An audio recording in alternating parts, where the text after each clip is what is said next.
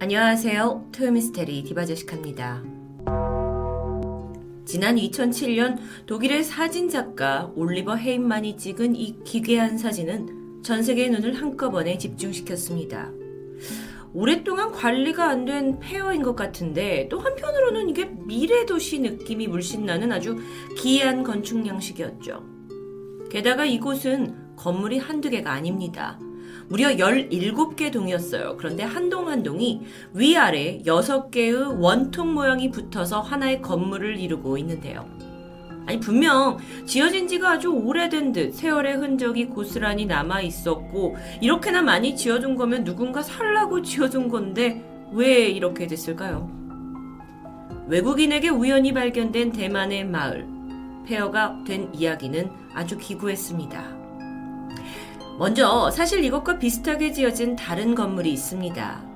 마치 외계인이 우주에서 타고 온 듯한 UFO 모양을 하고 있는 이 건축물은 핀란드의 건축가이자 디자이너인 마틴 슈로넨이 1960년대 말에 지은 주택입니다. 실제로 거주가 가능하다는 얘기죠.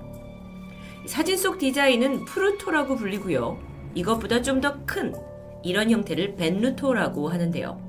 이 둘 다 모두 조립식으로 이렇게 구매할 수 있어서 쉽게 설치하고 해제하는 게 가능합니다. 재질은 강화 플라스틱이에요. 생각보다 가볍기 때문에 이걸 헬리콥터나 비행기로 쉽게 운반이 가능하다고 하는데요.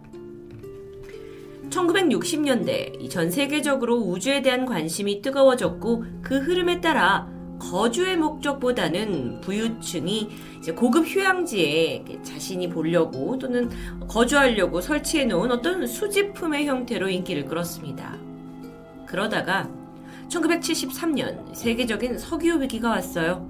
플라스틱 제조 비용이 급격히 증가했죠. 그러다 보니까 강화 플라스틱으로 만들어진 이 건물의 생산은 잠정 중단되었고요. 현재는 전 세계적으로 약 50채 정도만 남아있다고 합니다. 그렇게 세상에서 사라질 것 같던 이 건물이 왜 대만에 대형 마을을 이루고 있었던 걸까요? 지금으로부터 약 32년 전인 1978년. 그때의 대만은 경제적으로 최고의 절정기를 누리고 있었어요. 이런 풍요 속에서 대만 내에서 대규모 리저트를 건설하자라는 프로젝트가 시작되죠. 그 선봉에 있던 것이 대만 굴지의 플라스틱 제조업체였던 위저우 컴퍼니였습니다. 이 회사가 마티 슈로넨의 벤루투 디자인에서 영감을 받아서 UFO 형태의 리조트 도시를 계획하게 되죠. 그 이름은 바로 산즈포드 시티입니다. 이건 수도 타이페이에서 북쪽으로 40km 정도 떨어진 신베이시의 산즈구로 중심가 에서 다시 차로 1시간 정도 떨어진 곳에 자리 잡고 있었는데요. 여기가 해안가를 끼고 있어서 휴양지로는 아주 최적의 장소였죠. 사실 이 리조트가 이 대만 국민을 위해서 지어진 건 아닙니다. 당시 동아시아 지역에 미군들이 대거 파견이 되어 있었는데 좀 돈 많은 미군 장교들에게 판매할 계획이었죠. 이런 마케팅은 언론의 큰 주목을 받았고요. 공사가 일단 시작되기도 전에 어, 주택 모양이 너무도 특이하고 또 안에 이 커뮤니티 안에 인공 호수나 공원이 조성된다라는 그때 당시로서는 초호화 시설로 인식이 되면서 분양 가격이 굉장히 높게 측정이 되었고 그럼에도 불구하고 문의가 빗발쳤다고 하는데요. 그런데 공사가 한창이던 때 불미스러운 사건이 일어납니다. 현장에서 사용 중이던 크레인이 넘어지면서 작업 중이던 인부 3명이 밑에 깔려서 전원 사망하게 되는 사고가 일어났던 거죠. 안타까운 일이었습니다. 하지만 여기가 건설 현장이다 보니까 충분히 뭐 부주의로 인해서 발생할 수 있는 사고련이 했습니다. 그런데 문제는 얼마 간지 않아서 또 벌어지죠. 총괄 소장이 일을 마치고 집으로 가던 도중 현장 주변 도로에서 갑작스러운 교통사고로 사망하게 된 겁니다. 비보는 여기서 끝나지 않았어요. 얼마 후에는 건물 위쪽에서 건축자재가 떨어져요. 낙하하게 되면서 여기에 한 인부가 깔렸고요. 목이 부러져서 현장에서 즉사하게 됩니다. 이렇게 연일 산즈포트 시티라는 제목하에 사망 사건들이 매스컴을 타게 되니까 대만 국민들 사이에서는 흉흉한 소문이 나돌기 시작하는데요. 사실 알고 보니까 이 리조트가 공사하기 초반 단계에 출입구 쪽에 이 마을의 수호상이라고 여겨지던 아주 큰 동상이 세워져 있었다고 합니다. 대만을 아시는 분들은 뭐 이미 아시겠지만 이 대만의 사찰을 가보면 용과 관련된 뭐 벽화, 조각품들을 자주 볼 수 있습니다. 그만큼 대만 사람들에게 용은 그 자체로 신성하고 행운의 상징이었던 거죠. 그래서 마을 사람들이 이 동상, 용 동상을 절대 건드려선 안 된다! 라고 경고했지만 건설회사 측은 아니 공사를 해야 되는데 트럭들이 들어오기 위해선 도로가 확장을 해야 된다. 그러면 그 동상을 우리가 옮길 수밖에 없다라고 설득하게 됩니다. 그래서 어쨌든 용을 옮기게 되는데 심지어 이 과정에서 동상 일부가 훼손되는 일까지 있었죠. 주민들은 경악했습니다. 자, 그런 일례가 있다 보니 이 현장에서 자꾸 사고가 나는 게 사람이 죽어나가는 게 주민들은 다 그것 때문이라고 수군거렸어요. 뭐 어찌 보면 단순한 미신으로 치부될 수도 있을 것 같은데 이 스토리가 어쩐 일인지 대만 전역에 빠르게 퍼졌고요. 토속신앙 그리고 미신에 대한 믿음이 컸던 대만 사람들을 자극하게 되죠. 그 이후에는요. 분양 문의가 현저하게 줄어들어요. 당연히 타격을 입었죠. 그런데 이 소문을 잠재워야 분양이 되고 건축을 할 수 있을 텐데 또 사고가 터집니다. 이번에는 인부 한 명이 갑자기 자살하게 되는 사건. 이쯤 되니 정말 이건 용의 저주일까요? 생각해보면요. 그곳에서 일하던 인부들도 모두 대만 사람들입니다. 그들 또한 머지않아 불길함을 느끼기 시작했죠. 분명 창고에 넣어뒀던 장비인데 감쪽같이 없어져요. 그리고 그게 다른 위치에서 발견되기도 하죠. 이유 없이 창문이 혼자서 깨지기도 합니다. 점점 인부들이 겁에 질렸고 현장을 도망치는 일이 발생해요. 회사 입장으로는 어떻게든 완공을 시켜야 된다 하면서 애를 썼지만 결국 1980년 시공사인 위초우사가 파산하게 되면서 모든 계획은 물거품으로 돌아갑니다. 사실 지난 2년간 현장에서 사망한 사람만 무려 20명이에요. 게다가 이런저런 악소문이 겹치면서 분양 실적이 바닥이 됐고요. 게다가 먼저 분양한 선 분양자들마저 줄줄이 취소를 하게 되면서 회사가 무너져 버린 겁니다. 그렇게 1980년부터 이곳은 짓담한 UFO, 흉물스러운 UFO 리조트로 버려지면서 점점 사람의 손이 닿지 않고 폐허가 되어 갔죠. 그런데 그렇게 방치된 지 9년이 지난 1989년에 신베이시 지역의 한 맥주회사 회장님이 야심차게 리조트의 부활을 예고했습니다. 의욕에 가득 불타 계셨던 그 회장님이 건축가와 디자이너를 고용해서 2,400만 달러를 투자해서 다시 지어보자! 라고 계획하게 되는데요. 이게 하나로 현재 가치로 보면 약 260억 원 정도 되는데 이게 1980년대 후반에는 훨씬 더 큰 돈이었겠죠.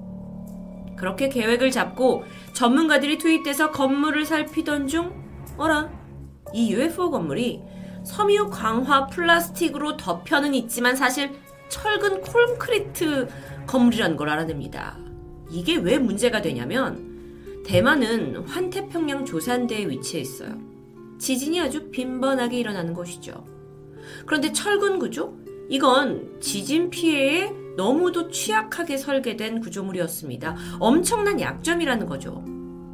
결국 회장님은 이거 이러다간 더 많은 투자 금액이 들어가겠구나 감당할 수 없다고 판단했고 프로젝트에서 손을 떼게 됩니다. 그 후로 또 몇 년이 지났어요. 점점 정말 흉물스럽게 변해가는 이 UFO 리조트를 누구도 인수하려고 하지 않았죠. 그러다가 별 수 없이 대만 정부가 나섭니다. 아예 여길 다 허물고 정부 청사를 만들자라는 목적으로 사들이게 된 거죠. 다시 새로 시작하는 마음으로 기초공사가 시작됐는데요. 여기서 뜻밖의 사건이 세상에 드러나게 됩니다. 리조트 부근의 땅을 파던 중에 유골이 발견된 겁니다. 문제는 달랑 뭐 한두 개의 유골이 아니라 파도 파도 계속해서 유골이 쏟아져 나오면서 자그마치 총 2만 구가 넘는 유골이 나왔다는 거죠. 아니 도대체 이들이 누구고 어떤 사연으로 이렇게 변두리에 막 묻혀 있는 걸까요? 추후 정부 조사에 의해 사건의 진상이 드러났습니다. 대만은 1624년부터 약 38년 동안 네덜란드의 식민지로 지배를 당했는데요. 이때 네덜란드인들은 대만 농민들의 토지를 몰수했고요. 거액의 토지세를 내게 했죠. 이런 착취가 계속되니까 참다 못한 대만 사람들이 네덜란드와 전투를 벌이고 투쟁을 이어갔고요. 이 유골은 아마도 그때 이제 전투 중에 사망한 사람들의 유골일 것으로 추정됩니다. 2만 구의 유골은 당시 네덜란드 군인과 대만 농민들의 유골인 셈이었어요. 그런데 이후에 밝혀진 진실이 더 충격적입니다. 지난 1978년, 그러니까 UFO 리조트 초기 공사가 막 시작되었을 때, 건설회사는 이미 이 수많은 유골이 여기 묻혀 있다라는 걸 발견했다라는 거예요. 그런데 이걸 이제 언론에 밝히게 되면 정부 조사가 이어질 거고, 그러면 공사 기간이 더 늦춰질 게 뻔했죠. 그래서 어떻게 했냐?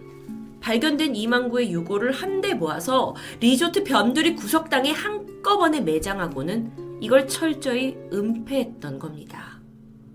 어라?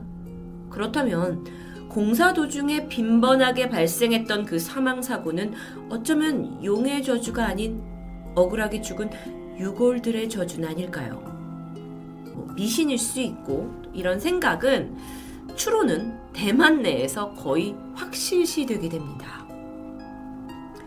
어쨌든 정부는 계속 공사는 해야죠. 그렇기 때문에 정성스럽게 그 유골들을 위해 제사를 지냈고 좋은 곳에 매장을 한 후 일단락하는 듯 했어요. 그리고 공사를 재개하려는 찰나. 아, 이번엔 내부적인 갈등이 시작됩니다. 여기를 허물지 말고 워낙 건물이 특이하니까 보존 가치가 있다. 이걸 그냥 두자라는 의견이 속출했던 겁니다. 게다가 한쪽에서는 혹시 그 유골의 저주가 자신들을 향해서 올 수도 있다라는 불안감에 휩싸여서 공사를 반대하고 나선 거죠. 이런 대만의 여론을 우리로서는 쉽게 이해할 수 없지만 어쨌든 정부는 그걸 받아들여서 이곳을 그냥 방치하기로 결정합니다. 이후 산스포트시티는 UFO 리조트라는 여러 이름으로 뭐 관광객, 탐험가, 사진작가 혹은 영화 제작자들이 간간히 찾는 곳으로 남겨지게 됩니다. 직접 이곳을 눈으로 본다면 정말 좋았을 텐데요. 아쉽게도 2010년 경제적 손실이 너무 크다라는 판단하에 정부는 이곳을 완전히 철거했고요. 이젠 워터파크 공사가 진행되고 있다고 전해집니다. 네, 여긴 철거됐어요. 없어졌어요. 그런데 혹시라도 여러분이 검색을 해보신다면, 어? 여기 있는데요? 라고 여전히 남아있다라는 글들을 정보를 보실 수 있을 겁니다. 그곳은 다른 곳입니다. 남아있다고 전해지는 대만의 UFO 마을은 산즈포트 시티가 아니에요. 이 리조트 건설 당시 신베이시에서 얼마 떨어지지 않은 완리라는 지역에 해안가 옆에 또 다른 UFO 마을이 지어졌습니다. 디자인을 잘 보시면 산치포트 시티와는 좀 차이가 있죠. 그 당시 굉장히 유행이었었나 본데요. 이곳 또한 한 대만 재벌 사업가에 의해서 부유층을 위한 미래형 해변 리조트라는 명목하에 건설됐죠. 이곳에 대한 구체적인 정보는 싼즈포드 시티에 가려서인지 많이 남아있지 않았는데요. 결론적으로는 이곳 또한 폐허 리조트로 남았습니다. 추측컨대 싼즈포드 시티의 영향으로 여기 또한 분양에 실패해서 방치된 게 아닐까 싶어요. 완리 UFO 빌리지라는 이름으로 이곳은 이제 그 유튜버들의 인기 있는 폐가 체험지로 이름을 날리고 있습니다. 외국인이 우연히 발견하면서 오히려 전 세계인들이 꼭 방문해보고 싶은 장소로 꼽히게 된 산스포트 시티.